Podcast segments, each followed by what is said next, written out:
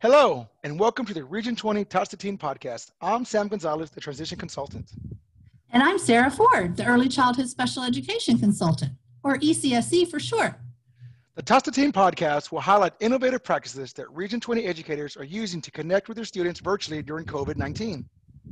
Sam, it's going to be an awesome journey along the path of current practices in instructional continuity. Yes, Sarah, it's going to be a great journey. So join us as we travel through the special education pathway with an early to exit mentality. Listen and follow us on one of the many platforms on which Tots to Teens is broadcast, like Anchor FM, Spotify, Breaker, Podcast, and Google Podcasts. So, Sarah, let's get going. And welcome to another edition of Tots to Teens. So, for today's episode, it's just going to be me, Sam Gonzalez, because Sarah is enjoying her vacation right now in the month of July. And so, Sarah, if you're going to hear this, I hope you're having a good time out there enjoying your vacation. And today, though, we do have somebody special today. We have today Tammy Sinclair, who's an inclusive practice consultant at Region 20. So she's a good friend of mine that works closely with me. So we're going to hear from her today of what she does at the service center and how she is working with COVID and responding to COVID, not only as a consultant, but also as a mother of three children, four, six, and 15. And so we're going to talk a little bit about how she is going through the COVID 19 quarantine as a mother working out now that we're in summer, and then also what she's working on at Region 20 to help prepare families, teachers, educators to get ready for the next school year as we're still kind of unsure of what's going to go on with COVID. So I hope you continue to listen to the podcast. Hope you enjoyed it. And so today I want to introduce, and I already did actually, but have her introduce herself, Tammy Sinclair. Hi, Sam. I'm so excited to be here. Thank you for inviting me. Um, I am one half of the Inclusive Practices team, uh, along with Bianca Cole. And um, I'm super excited to talk about this, I guess, both as an educator and a mama. I think kind of our whole theme or slogan this whole time is giving a little grace, showing a little grace. I think that's my life motto. Um, we've really talked about, you know, how we've had to pivot so quickly and turn these sessions virtually that we all, I think, need a little grace right now. Um, and so when we communicate with teachers in these sessions, we tell them it's okay to show your faces. It's okay if your hair is not done. It's okay if your kids pop in. It's okay if your cat runs across the screen because chances are that might happen to one of us. Um, and so we've really just been trying to make those connections with teachers and and um, you know, Tammy, and you're exactly right. I've gone through the same thing also. You know, and I've mentioned in some previous podcasts, I also have two kids. I have a 13 and a 15 year old. And you're absolutely right. You know, I think one of the highlights of my training class was my front door magically opened up and my dog ran out. And I screamed to the boys to, hey, the dog took off. So that's a reality we're in right now. And I do like that saying you have um, with about the grace because that's you're, you're right. You know, a lot of us are still working from home, you know, and some of us are are still being parents, you know, with the kids now, whether there's in summer school or not. And I know one of the things that, you know, came out that's just, you know, I think right now from the world of being a parent and also an educator sometimes is we kind of see both sides of, you know, I know, I don't know if you, if you've seen that post on Facebook where it says my response to people ask me what school going to look like. And it's just some shoulders shrugging their shoulders. Yeah. I think as educators, we get asked that a lot. Well, what's next year going to look like? You know, and we honestly don't know. Nobody has the answer what next year is going to look like. But as an educator, people think we have insight to what TEA is doing. But, you know, we're still making those real decisions too, is do we want to send our kids back to school or do we want to do the online option? Um, but for us, you mentioned it earlier. Uh, tell me a little about how was your transition with what you do at Region 20 to, I guess, in a sense, Zoom? Sure. So we, uh, Bianca and I immediately met with each other and knew, uh, along with Amy, our coordinator, that something needed to be done to support the teachers. And I think that right now, teachers are so overwhelmed with resources. Um, TEA had an amazing list but there are a ton of them. Um, Region 20, we responded well, and there were a ton of resources on pages. There are so many things out there for teachers that when we met, Bianca and I met, we decided that we would start vetting and filtering through resources and turnaround sessions called VCSS or virtual content specialization and support sessions, focusing on ELAR and math, so English language arts and reading, and then math. And within those, we talked about specially designing instruction because it's so important right now that we are still providing FAPE to students. And we hear a lot about documentation document, document, document. A lot of things that we were hearing that, well, I document that we called and they're not answering. But when we're taught, when we as special educators talk about documentation, we need to document best efforts of providing FAPE. So, how not only did we call, but what was our plan to provide FAPE? Whether they answered or not, we should still have a plan in place. Yeah, you know, you're exactly right about that. And that's one of the things that we're trying to get that information to the teachers because, you know, teachers do turn to service centers. And again, I think, and I know you and Bianca did a great job of converting this over to Zoom. As for myself, all of my sessions went to Zoom sessions. You know, now I'm doing everything virtually with my trainings. One of the things I did was I went to weekly uh, TED meetings, and TEDs are the transition designees that the districts have. So we're kind of keeping up to date. But one of the things I think that we did for teachers was we kind of filtered some of that TEA information because it was a lot. And if you don't know where to look for, you're just kind of scrolling. And TEA has done a great job with their page um, to update and keep the kind of the state of Texas aware of what's going on in, in, in, in the education world. And so I think that's one thing that we've done very well from all aspects of Region 20 that we've done you know even from my end as a parent you know the communication the school has been giving us um, one of the things that you know we were we were doing was you know the um, the commissioner or TEA gave um the uh, okay to do uh, sports camps so you know the sports camps opened up but you know a lot of question comes in well if there's sports camps are you going to do go to school um, so lots of different things came up from both sides of it, from the parent side and from the educator side. Um, I know for me, uh, one of the things that um, I did, you know, when we first converted to online learning, you know, I was just kind of that hardcore parent. I was getting the kids up still at seven o'clock, making them log in, making them do their work. Well, after two weeks of that, you know, I was like, hey, let them sleep in. As long as the work's done by noon, you know that kind of works. Now also you know one of the things that we've talked about on some podcasts from the parent standpoint is my older son has a 504 plan. So how is the implementation of that plan going to take place? You know a lot of the parents were doing their were, were now became the students accommodations person the modification persons. You know i would make a joke that i was my son's oral administrator. I was going to read paragraphs to him. I was helping him do all the other part.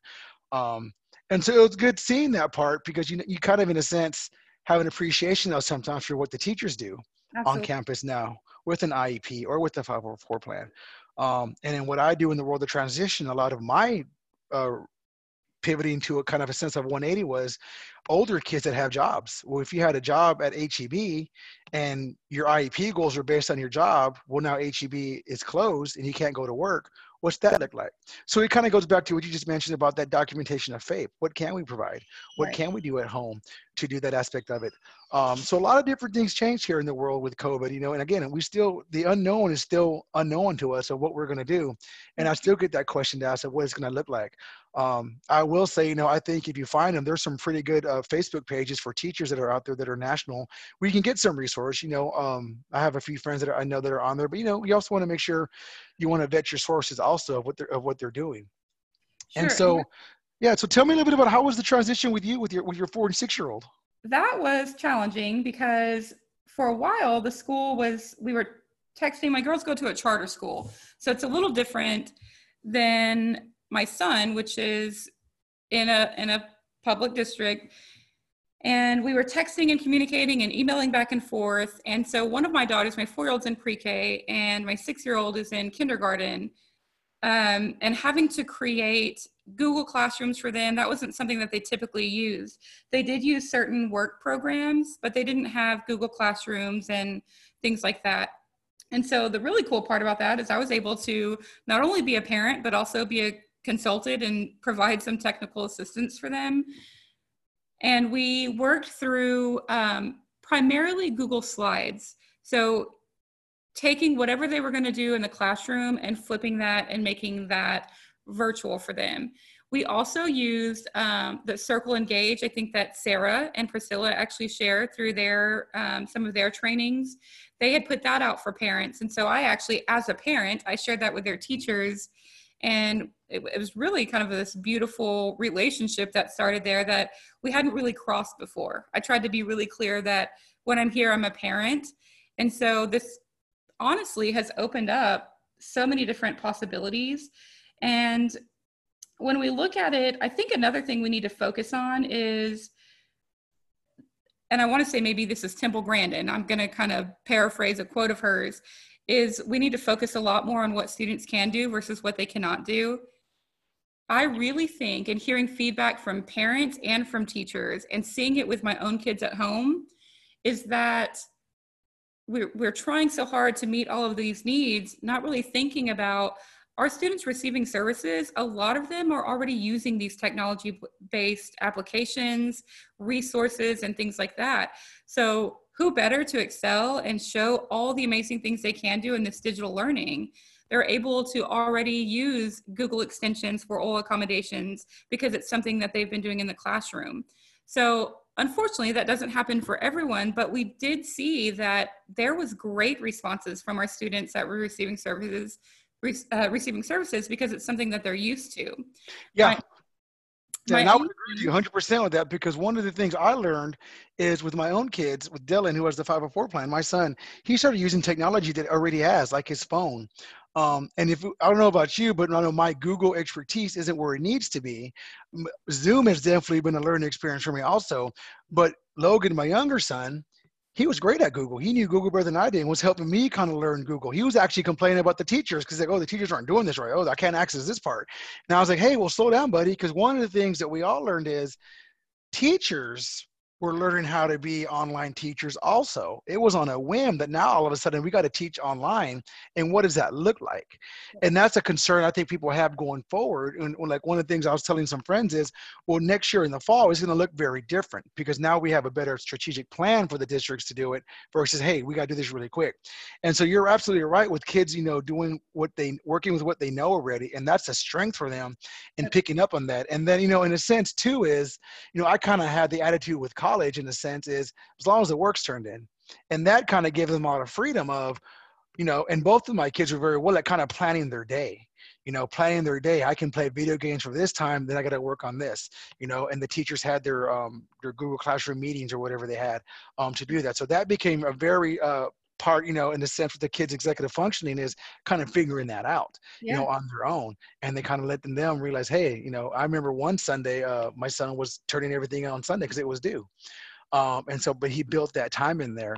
So yeah, it's good to kind of hear those things that you're doing that you've learned also as a parent, because you know, both of us are parents, both of us work at the service center. I mean, we see that transition of what's going on with the service center. And so one of the things, again, you know, for, for all the listeners out there, you know, definitely keep, you know, tap into to the service center uh, uh, for service, for classes you might need, whether they're going to be virtually. And if we, we get back to face-to-face, keep reaching out and looking at as the educators. So we just want to kind of tap that in there um, that you guys can see both sides of it. And so, I mean, so what, what is something amazing you've, you've heard of so far with summer, with what's going on with, with your kids that you, that you, that have been doing? For summer? Yeah.